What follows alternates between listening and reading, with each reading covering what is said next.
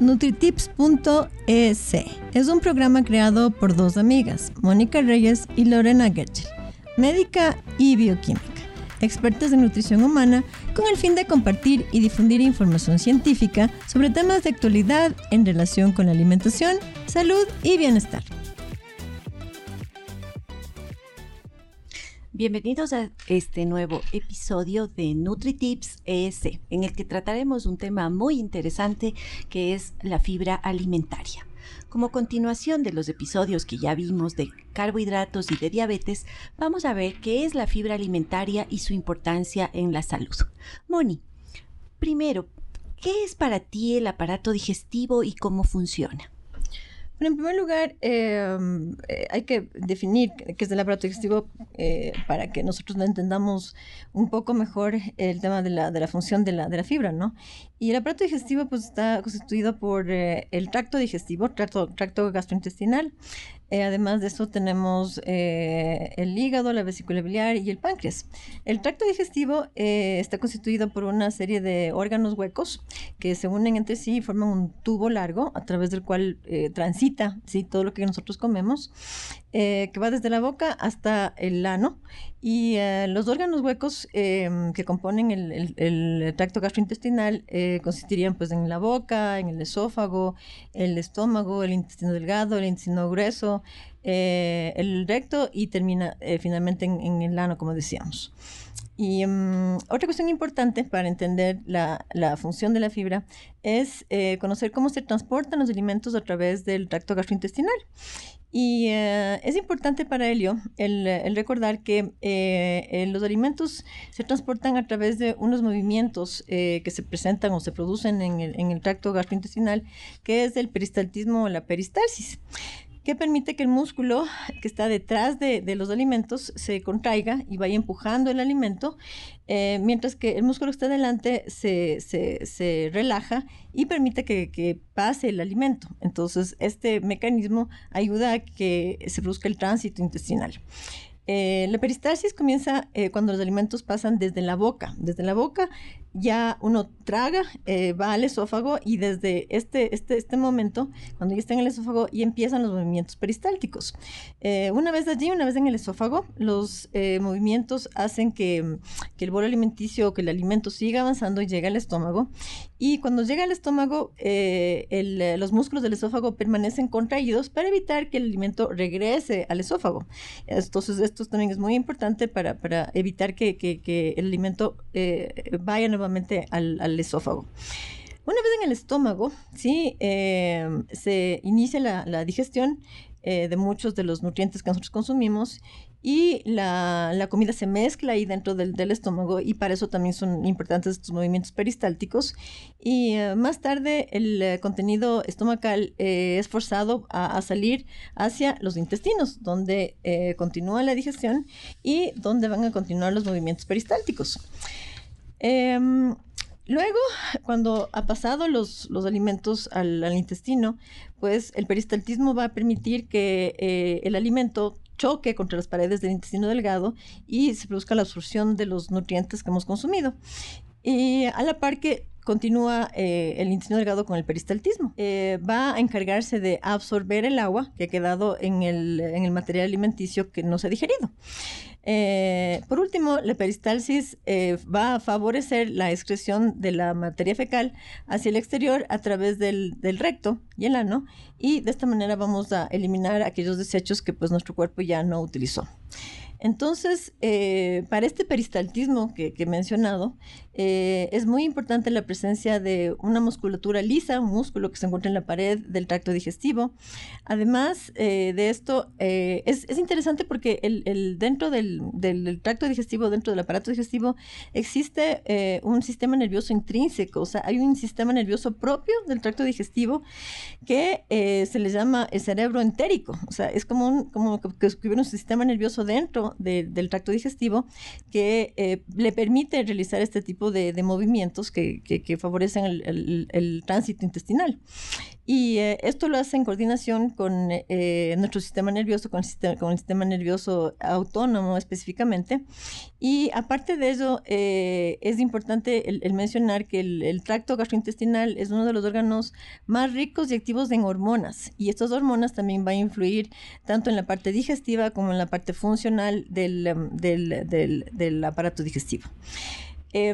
Cuando la digestión es normal, el peristaltismo pues ocurre de una manera rítmica, coordinada. Sin embargo, cuando una persona pues padece de algún trastorno, la motilidad intestinal se ve afectada y va a tener problemas o enfermedades relacionadas con alteraciones de ese peristaltismo. En las últimas décadas ha habido un aumento importante de patologías de orden digestivo debido a varias causas, ¿no? Una de ellas es la alimentación. La ausencia de fibra, por ejemplo, en la dieta ha provocado este tipo de problemas. Y Lore, ¿cuáles son las recomendaciones para mantener una salud digestiva? Bueno, Moni, una vez que vimos qué importante es el aparato digestivo, que funcione bien, que el peristaltismo se mantenga y que también las bacterias que viven en el intestino, que se llama microbiota, estén saludables, ¿no es cierto? Las recomendaciones para mantener la salud digestiva son comer despacio, ¿sí? Masticar adecuadamente, con eso logramos triturar los alimentos y además que se mezcle la saliva con los alimentos. Y como lo comentábamos en un episodio anterior, la saliva ya contiene enzimas que van a preparar ese alimento para que sea digerido y digerible, ¿no es cierto? Otra recomendación es tomar 2 litros de líquido al día. Esto nos ayudará a que se facilite la digestión, evitar fumar y el consumo excesivo de alcohol. No automedicarse, especialmente con antibióticos, ¿sí? ¿Por qué? Porque estos antibióticos van a matar estas bacterias que viven en el intestino y además pueden causar que esas bacterias y que otras se vuelvan resistentes, ¿sí? A los antibióticos, y después no va a haber ningún medicamento que pueda combatir esas infecciones. El realizar actividad física y ejercicio ayuda también a la función intestinal. Tener una dieta rica en frutas, vegetales, ¿por qué? Porque estos proveen fibra, y en alimentos fermentados. Acudir al médico en caso de presentar síntomas como acidez permanente, cambios en la evacuación intestinal, presencia de sangre en las heces, y también es importante el pensar, ¿no es cierto?, el buscar alimentos que sean inocuos. ¿Qué quiere decir esto? Que sean preparados con higiene para evitar que contengan parásitos o bacterias o cualquier sustancia que nos pueda causar daño. Y Moni, ¿qué tan frecuentes has visto que son ahora los problemas digestivos en tus pacientes en general? Bueno, es muy frecuente el estreñimiento. El estreñimiento sí es una causa muy frecuente de consulta. Entonces se les elabora una dieta que sea rica en fibra. Se recomienda que consuman más frutas con cáscara y vegetales que preferiblemente sean crudos. Entonces el incremento de este tipo de alimentos les ayuda mucho en el caso de que estreñimiento. Además de que se chequea que estén consumiendo la suficiente cantidad de líquido, que hagan ejercicio, ¿no? Todo esto les ayuda pues a que mejore el estreñimiento por el cual consulta el paciente. Otra patología que yo sé ver frecuentemente es este famoso síndrome de colon irritable. El síndrome de colon irritable tiene 2 componentes. Hay un componente en el que las heces son blandas y está con diarreas, en el cual se prohíbe completamente la fibra. Y otro en el que se caracteriza porque hay estreñimiento. Entonces, cuando el síndrome de colon irritable se caracteriza por estreñimiento, se siguen las mismas pautas que yo mencionaba hace un ratito, ¿no? O sea, el consumo de agua, el consumo de fibra y pues el hacer ejercicio, ¿no? Que eso aún más en una persona que está con síndrome de colon irritable, que se asume que está presentando este tipo de problema porque está estresado, porque está nervioso, porque tiene problemas. Estas recomendaciones pues le van a ir muy bien. Y finalmente, la tercera patología que yo te podría comentar, o enfermedad que yo te podría comentar, donde yo necesito utilizar o incrementar el consumo de fibra, es los divertículos, la diverticulosis, ¿no? Uh-huh. Que son una especie como de funditas que se forman a nivel de la pared del colon. Estas funditas, lamentablemente, se pueden llenar de alimento, y cuando se llenan de alimento pueden inflamarse, y eso se le llama la diverticulitis, que puede llegar a convertirse en una emergencia médica. Entonces, para evitar que esas funditas se llenen, la fibra actúa como un puente, ¿no? Que evita que el alimento entre dentro de estas funditas, y de esta manera evitamos una posible diverticulitis, una posible inflamación de los divertículos, y que pues esto pueda poner en riesgo la vida, ¿no? Entonces, las personas que tienen divertículos deben consumir fibra como parte de su tratamiento. Bueno, justamente en lo que es fibra, ¿no es cierto? Nuestro país se ha demostrado que tenemos un consumo bajísimo de frutas y verduras. La recomendación es consumir 5 porciones de frutas y verduras al día. Y en nuestro país se ve que consumimos 2 a 3. O sea, deberíamos consumir 400 gramos y consumimos 180. Y es increíble, ¿no? ¿Por qué? Porque hay tantas frutas y verduras en todas las temporadas, ¿no es cierto? No es como en otros países que desaparecen las frutas y verduras. No, aquí hay épocas de naranjas, hay otras épocas de mangos. ¿Por qué no los consumimos? Yo no entiendo. ¿Qué está asociado a esta falta de consumo? Sí, cuando yo pregunto en mis clases, ¿y por qué creen que no consumimos frutas y verduras? Algunos me dicen, es que el precio es muy alto. ¿Qué opinas? ¿Tú crees que sean caras las frutas y verduras? No, para nada, para nada. Yo pienso que es parte de los hábitos de alimentación, ¿no? O sea, en el campo, por ejemplo, que se puede cultivar una serie de vegetales y frutas, debería incentivarse, ¿no? El cultivo de los productos y el consumo, ¿no? De los productos que según el clima y la tierra sean factibles de producir y consumirlos. Entonces, yo pienso que es un tema de hábitos y de quizás desconocimiento, ¿no?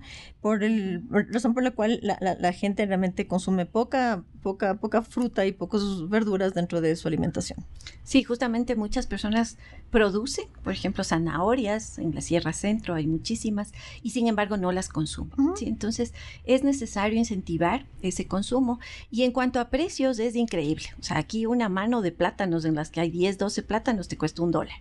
Sí, en épocas también de naranja, por ejemplo, consigues 25 naranjas en $2. O sea, no podemos quejarnos de los precios porque más bien son baratos. Así y ese no es un pretexto para dejar de consumirlas.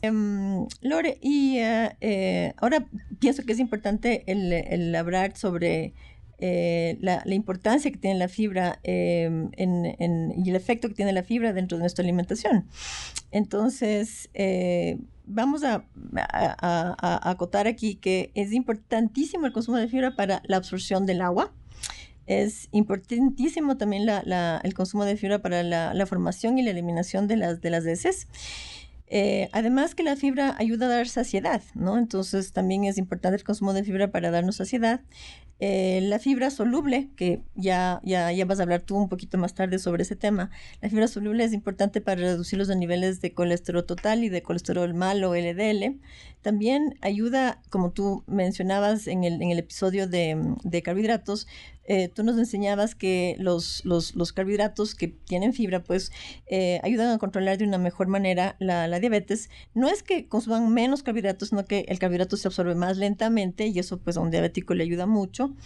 También ayuda a incrementar las bacterias intestinales buenas, estimula la fermentación del colon. Como yo comenté, ayuda como tratamiento de la diverticulosis, y también hay un posible efecto protector, especialmente contra cáncer de colon. Entonces, por todos estos motivos es importante el consumo de fibra dentro de nuestra alimentación. Y Lore, ahora sí cuéntanos cuáles son los tipos de fibra que tú conoces. Bueno, primero hay que definir qué es la fibra. Sí, la fibra es todo aquello que no se puede digerir en nuestro sistema digestivo, ¿sí? Es decir, todas las cáscaras, todo lo que, las estructuras estas de origen vegetal que no podemos digerir y por tanto absorber en el sistema digestivo se consideran fibra. Incluso las cáscaras de los camarones, por ejemplo, son un tipo de fibra de origen animal porque no se digiere, ¿sí? Pero generalmente fibra se refiere a las de origen vegetal. Dentro de eso hay dos clases de fibra. Tenemos la fibra soluble, a esto se refiere a las fibras que se pueden solubilizar en agua, y las fibras insolubles. La fibra soluble tiene la ventaja, ¿no es cierto?, de que forma una especie de mucílagos, ¿sí? ¿Qué es esto de los mucílagos? Cuando nosotros ponemos chía en agua o avena en el agua, han visto que se forma algo como pegajoso, algo gelatinoso. Eso es los mucílagos, esa es la fibra soluble, ¿sí? ¿Qué es lo interesante de esta fibra soluble? Gran parte de esta fibra soluble es fermentada por las bacterias del colon, entonces produce un incremento de las bacterias benéficas en el colon. Y estas bacterias a su vez nos protegen contra otro tipo de infecciones y nos hacen mejorar nuestra inmunidad.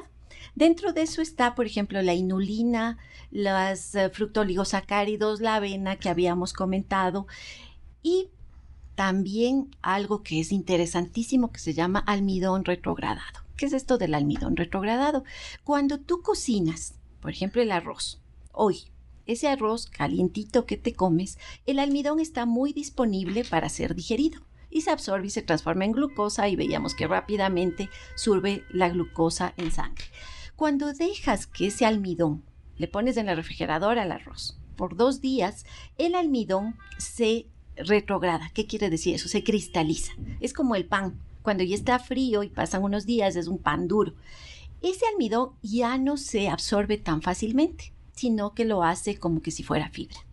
Entonces, si uno quisiera bajar de peso, uh-huh, debería meterlo en la congeladora al arroz o en la refrigeradora al arroz, dejarlo unos días, y esto nos va a ayudar a que se absorba menos de ese arroz. Se absorba menos. Y eso nos va a ayudar a bajar de peso.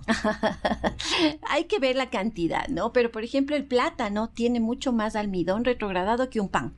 Entonces, el comer un plátano verde, nuestros maravillosos tigrillos, sí, el tigrillo, los bolones, todos esos, claro, no hay que hacerles con tanta grasa, pero van a ser mucho más menos digeribles y se van a absorber menos porque tienen este tipo de almidón que una harina de arroz, o sea, una harina de pan blanco, sí, donde nosotros absorbemos tan rápido la glucosa, sí. Entonces, si queremos comer tigrillo, tiene que ser luego de horneado. Meterle horneado y luego de meterle en la refri. Sí, esto del enfriamiento es bien interesante. Y por otro lado tenemos en cambio las fibras insolubles, es decir, no se solubilizan en agua. Dentro de esto están las fibras que no pueden ser digeridas ni por nosotros ni por las bacterias intestinales. Entonces, ¿cuál es el efecto de esta fibra insoluble? Como es algo extraño, la fibra insoluble, lo que trata el intestino, ¿no es cierto?, por lo que tú comentabas, estos movimientos peristálticos, es de expulsar esta fibra, y por eso mejora la digestión, ¿ya? Entonces, fibra soluble en agua, se fermenta en el colon por las bacterias, además la fibra soluble se pega, ¿sí?, se adhiere al colesterol y por tanto baja sus niveles, mientras que la fibra insoluble, la que está en las cáscaras, el salvado de trigo, un gran ejemplo de fibra insoluble, ayuda a que se aumente el peristaltismo y por tanto mejora la digestión. Uh-huh. No, y eso sí es muy importante el enfatizar que esta fibra mejora la digestión, porque lamentablemente tengo muchos pacientes en el consultorio, Lore, que no sé por qué asumen que la fibra, ¿sí?, es la fibra muscular. No sé si alguna vez te ha pasado, pero en el consultorio es algo muy, muy, muy frecuente que la gente asocie la fibra con la fibra muscular. Entonces empiezan a comer, ahorita que tú decías salvado de trigo, la gente empieza a consumir productos con salvado de trigo o suplementos de fibra para aumentar la masa muscular, lo cual no tiene nada que ver, porque hay una confusión terrible entre la fibra, que es para la digestión, y la fibra, que es para aumentar la masa muscular, y hay que enfatizar que esta fibra no se absorbe, ni siquiera entra al cuerpo. Entonces, esta fibra es exclusivamente para mejorar la digestión y que no se absorbe. Sí. Toda la fibra es lo que no se absorbe, ¿sí? Y en esto, lo que tú comentabas, ¿no es cierto? Hay muchas confusiones y el tomar jugos, cernida la fibra, por ejemplo, hacemos un jugo de naranja. La naranja es riquísima en fibra, pero en la parte de la cascarita, en la parte del gajito, la parte blanca. Cuando los hacemos el jugo, cernimos y quitamos esa fibra, hemos perdido totalmente este beneficio que tiene, ¿no es cierto? Exacto. Entonces, por eso es mejor consumir las frutas enteras. Otra cosa que hacemos mal es pelarle a la fruta. Gran parte de la fibra de una manzana, por ejemplo, está en la cáscara. Entonces, deberíamos consumir manzanas, peras con cáscara, que también vamos a tener una fuente de fibra, ¿sí? Otra recomendación para aumentar la cantidad de fibra. Bueno, acordémonos primero que las recomendaciones de fibra son los 25 gramos al día, ¿no? Que es lo que debemos consumir. Y para lograr esto, como tú bien dices, los vegetales, también sería importante el llegar a esas 5 porciones de frutas y verduras que se recomienda al día, ¿no? Y como tú decías, el consumir dentro de nuestra dieta diaria, el consumir frutas con cáscara, el consumir los vegetales frescos, consumir las lechugas o consumir la espinaca, por ejemplo. A veces la espinaca, uno solo le asocia con sopita de espinaca o un locrito de espinaca, pero se puede consumir la espinaca en ensaladas y queda rico y es una fuente de fibra. Entonces, hay formas en las que se puede consumir la fibra o los vegetales que quizá uno no lo toma en cuenta, pero es bueno innovar. Otra fuente de fibra, pienso yo, que son los granos, ¿no? Los granos son una excelente fuente de fibra y también los debemos incluir dentro de nuestra alimentación. ¿Y tú, Lore, qué otras fuentes conoces de fibra? Bueno, otra forma de aumentar la cantidad de fibra es consumir los cereales integrales, por ejemplo, el arroz integral, el pan integral, las galletas hechas con harina integral. También al arroz, que es el alimento más consumido en el Ecuador, y lo que consumimos es arroz blanco, es bueno mezclarlo con otros granos o con, puede ser quinoa, por ejemplo, y preparar arroz con quinoa, arroz con trigo, que te va a beneficiar nutricionalmente y te va a proveer de fibra. Bueno, ahora sí hemos llegado al final de este episodio, de este interesante episodio sobre la fibra. Y los NutriTips de esta semana son, primero, la salud digestiva es vital para el buen funcionamiento de todos los órganos del ser humano, ya que es donde se absorben las sustancias necesarias para su funcionamiento. La salud digestiva está influenciada por varios factores y uno de ellos es la clase de alimentos que consumimos, donde la fibra juega un papel fundamental. Los dos tipos de fibra cumplen funciones esenciales para la salud, por lo que deben ser consumidas dentro de una dieta saludable. Los alimentos de origen vegetal contienen cantidades variables de fibra de manera natural, pero también puede haber fibra añadida en otro tipo de alimentos. Al leer las etiquetas puedes encontrar alimentos que contienen fibra. Pero en general, las frutas, verduras, legumbres, frutos secos contienen fibra, por lo que deberías incluirlos en la dieta. Bueno, y con esto hemos terminado de hablar de la fibra, sus beneficios y la importancia de la salud digestiva. Hasta pronto.